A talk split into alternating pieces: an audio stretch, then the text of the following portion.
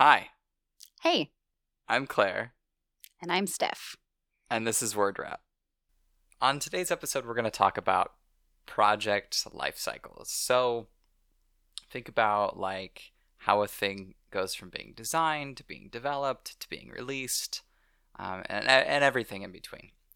Um, Steph and I used to work on a team about six years ago, where it was a typical in-house marketing uh, team where you know we were pushing out websites we were pushing out like graphic designs and stuff like that. And her and i both were developers on on that team two of three developers actually. Um, and we weren't waterfall we weren't agile we weren't using scrum we weren't using we actually weren't even using github at the time.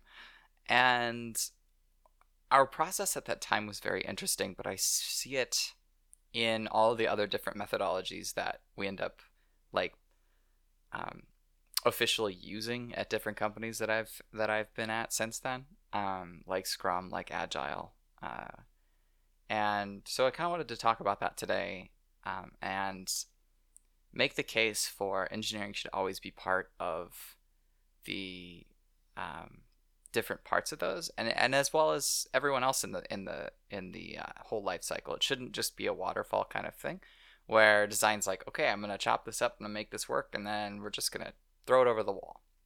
It's never like that. Everyone has their own uh, wheelhouse if you will. Um, you know engineering uh, front end engineering might know a lot about accessibility and designers may not have as much context in that um, or you know vice versa. Like product might not understand that this feature that we need to get out in a week uh, needs actually a little bit more review because it's a huge thing from engineering and engineering just you know there there are several different things that um, that happen throughout the life cycle that uh, cause um, things. So we're gonna we're gonna talk a little bit about that. So, when Claire and I worked together, um, even though we had like a approximately 30 person marketing team at that time, um, you know, we had copywriters, we had designers, we had project managers. And so, in some respects, you know, there's some similarities between that and a product team, just without the formal ceremonies that you have with Agile or something.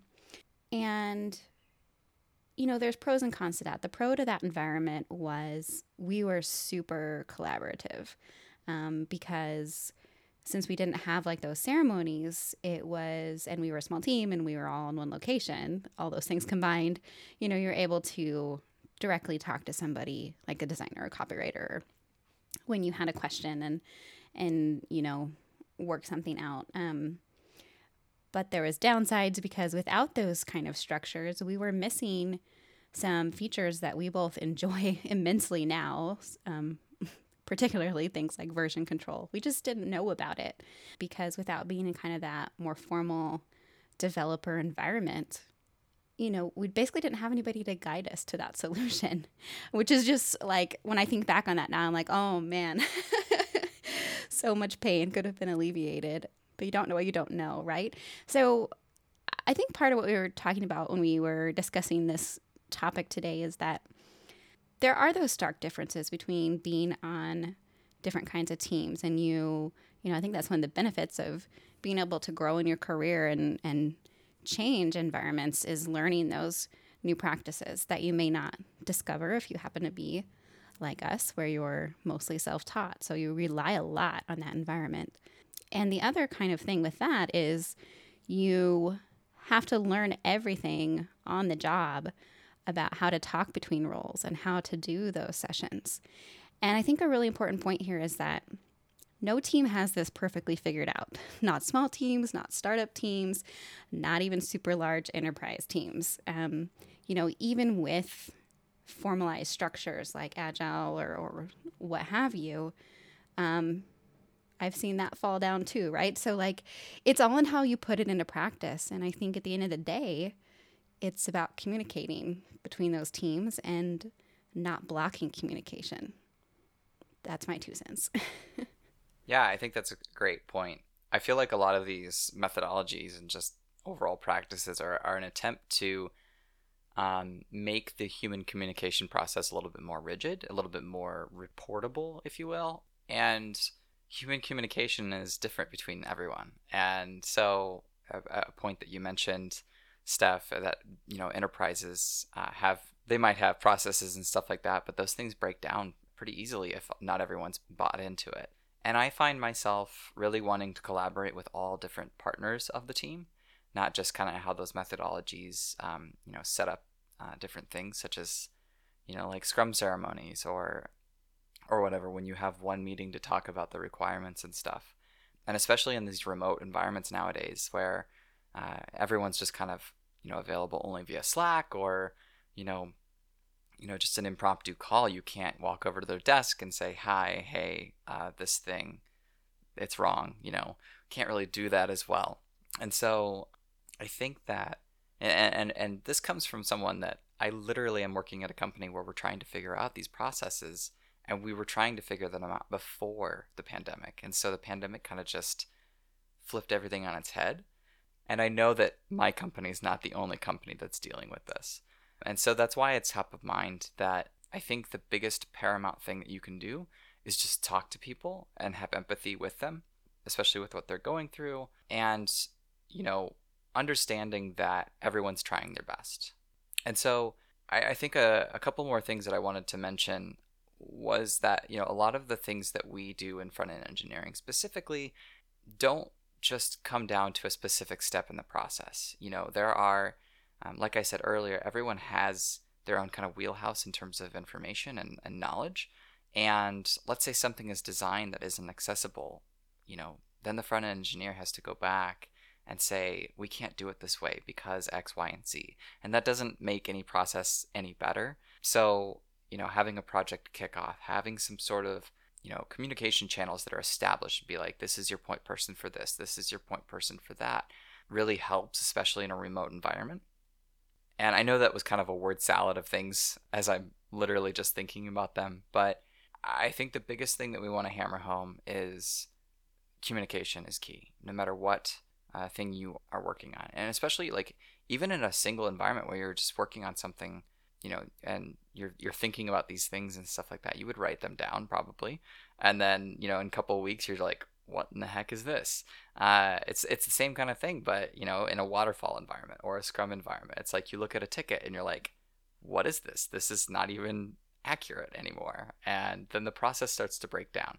So it's that it's that um, need for constant communication that uh, I think is is just paramount in any team. Yeah, and I think another key in this that you made me think about was um, you will as you advance in your career, you will better learn to spot when there might be a communication problem or when you need to have more information. You're not going to know that day one as a junior.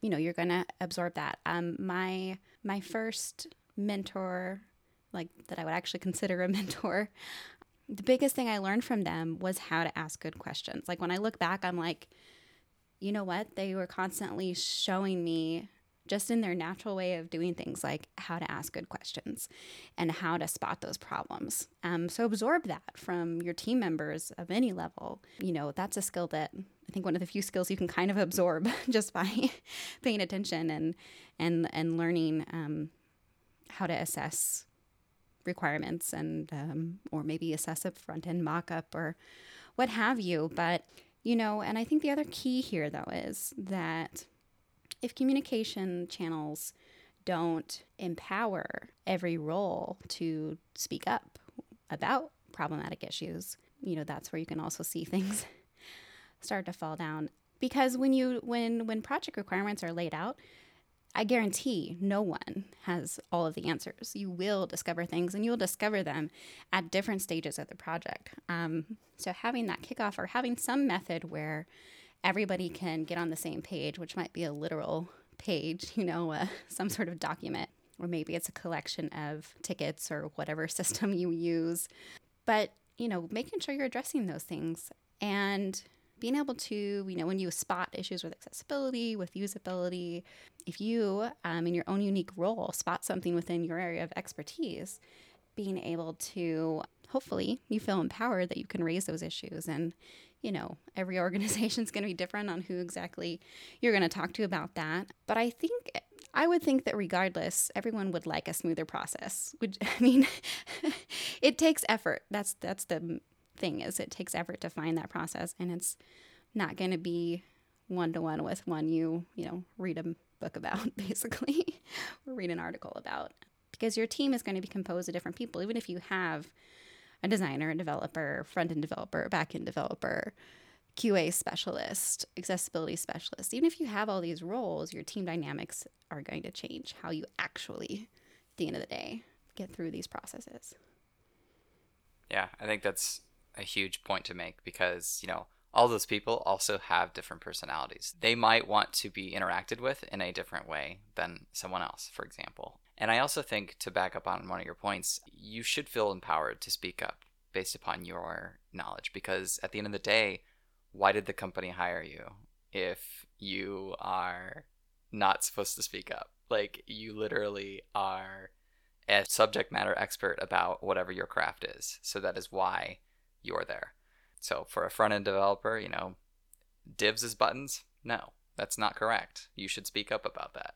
You know, other things, accessibility experts or accessibility specialists should speak up about, you know, something and don't think about blocking the process because at the end of the day, the process is to get something out there that's working and working for everyone. So it, it should not be, you should not ever feel like a blocker. You should not ever feel like you're holding up the process. And the reason why I say that is because I felt like that. I have felt like that at a company before where I knew that the points that I was making were valid. And um, I would have to go back to, you know, a designer or I would have to go back to, you know, even a product person and just say, we, we can't do it this way or we shouldn't do it this way. It was more that we shouldn't do it this way than we can't. But I digress. You are there to make, you know, things work well. And so, like, that is uh, that is your job. And if if it slows down a timeline, it slows down a timeline because at the end of the day, like you're not there to make bad product. You're there to make you know as best as you can do because as as I said earlier, everyone's trying their best. So if that's true, then here we are. Yeah, and I think that um, I've been fortunate to be in a extremely harmful toxic environment but there's definitely been things that i look back and i'm like oh man like that was a bummer but one of those things that come to mind that you reminded me of is people who may think that something can't be done because it's always been done one way, right? Like this could be a whole tangent. I'm not trying to take us down a whole tangent, but you know, like, to Claire's point, like you were hired to do a particular job and you should, I hope, you know, again, we could probably have a whole thing about toxicity in the workplace and other things, but, you know, and we're kind of getting away from my main topic anyway, but you know that empowerment of, of being able to speak up when you notice something that's not quite right and and and hopefully finding, you know, other other folks who are like willing to reassess the process and, and make those changes, whatever they might be. Even and sometimes it usually does come back to communication, right? It's usually saying, Hey, we could do better for the user here.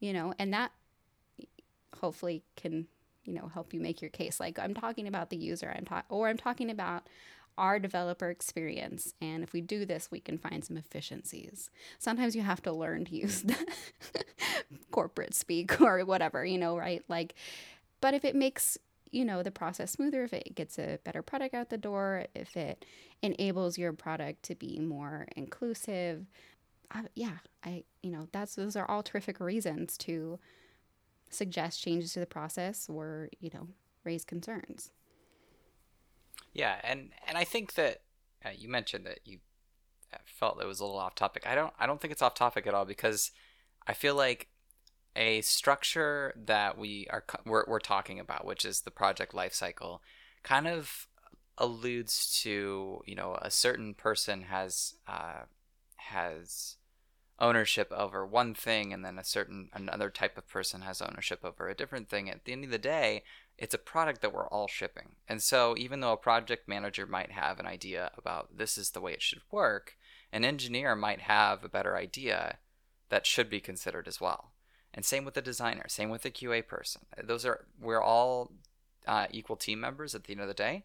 And another reason why I bring this up is because I've worked in environments where backend is king, basically. And so a front end engineer doesn't really have the ability to state that, you know, this is a bad pattern or this is a bad thing to do. Because at the end of the day, if a back end person says it's not, then people listen to them. And that that is that is toxicity. But it's also enforced by the project structure and it's enforced by the project lifecycle. And so I think all of these things are intertwined.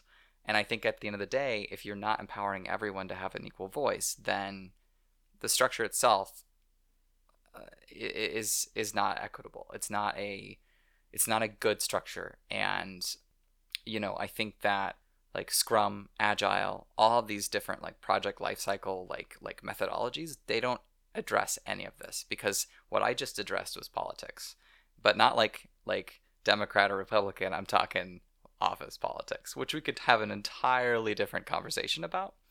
But at the end of the day, that's what impacts your project structure and your project lifecycle. So I just think it's something to keep in mind. And yeah. Yeah, I think that, you know, I hope that anyone whose early career we haven't scared you off from working in a team environment. I think I think that you know, whatever path you choose, solo or team environment, is of course valid and, and is a very personal choice. And um, I think I've gained a lot of benefits from being able to be on different teams, um, learn to think about things for sure in, in different ways. Like I said, even just learning how to assess a project, you know, in ways better than I ever would have come up with hammering away solo. Um, you know, so teams are, you know,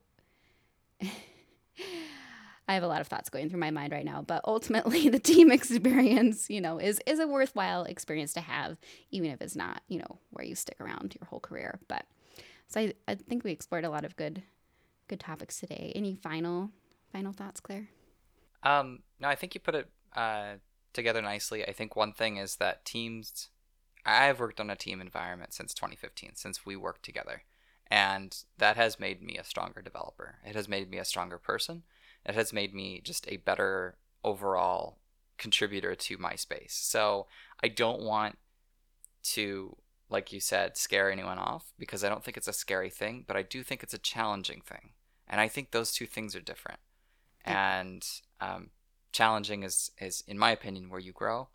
Um, and and yeah. So thanks for joining us on another episode of Word Wrap. Be sure to subscribe on your favorite platform or pick up the RSS feed on wordwrap.dev. You can also catch us as Word Wrap Show on Twitter. Until next time.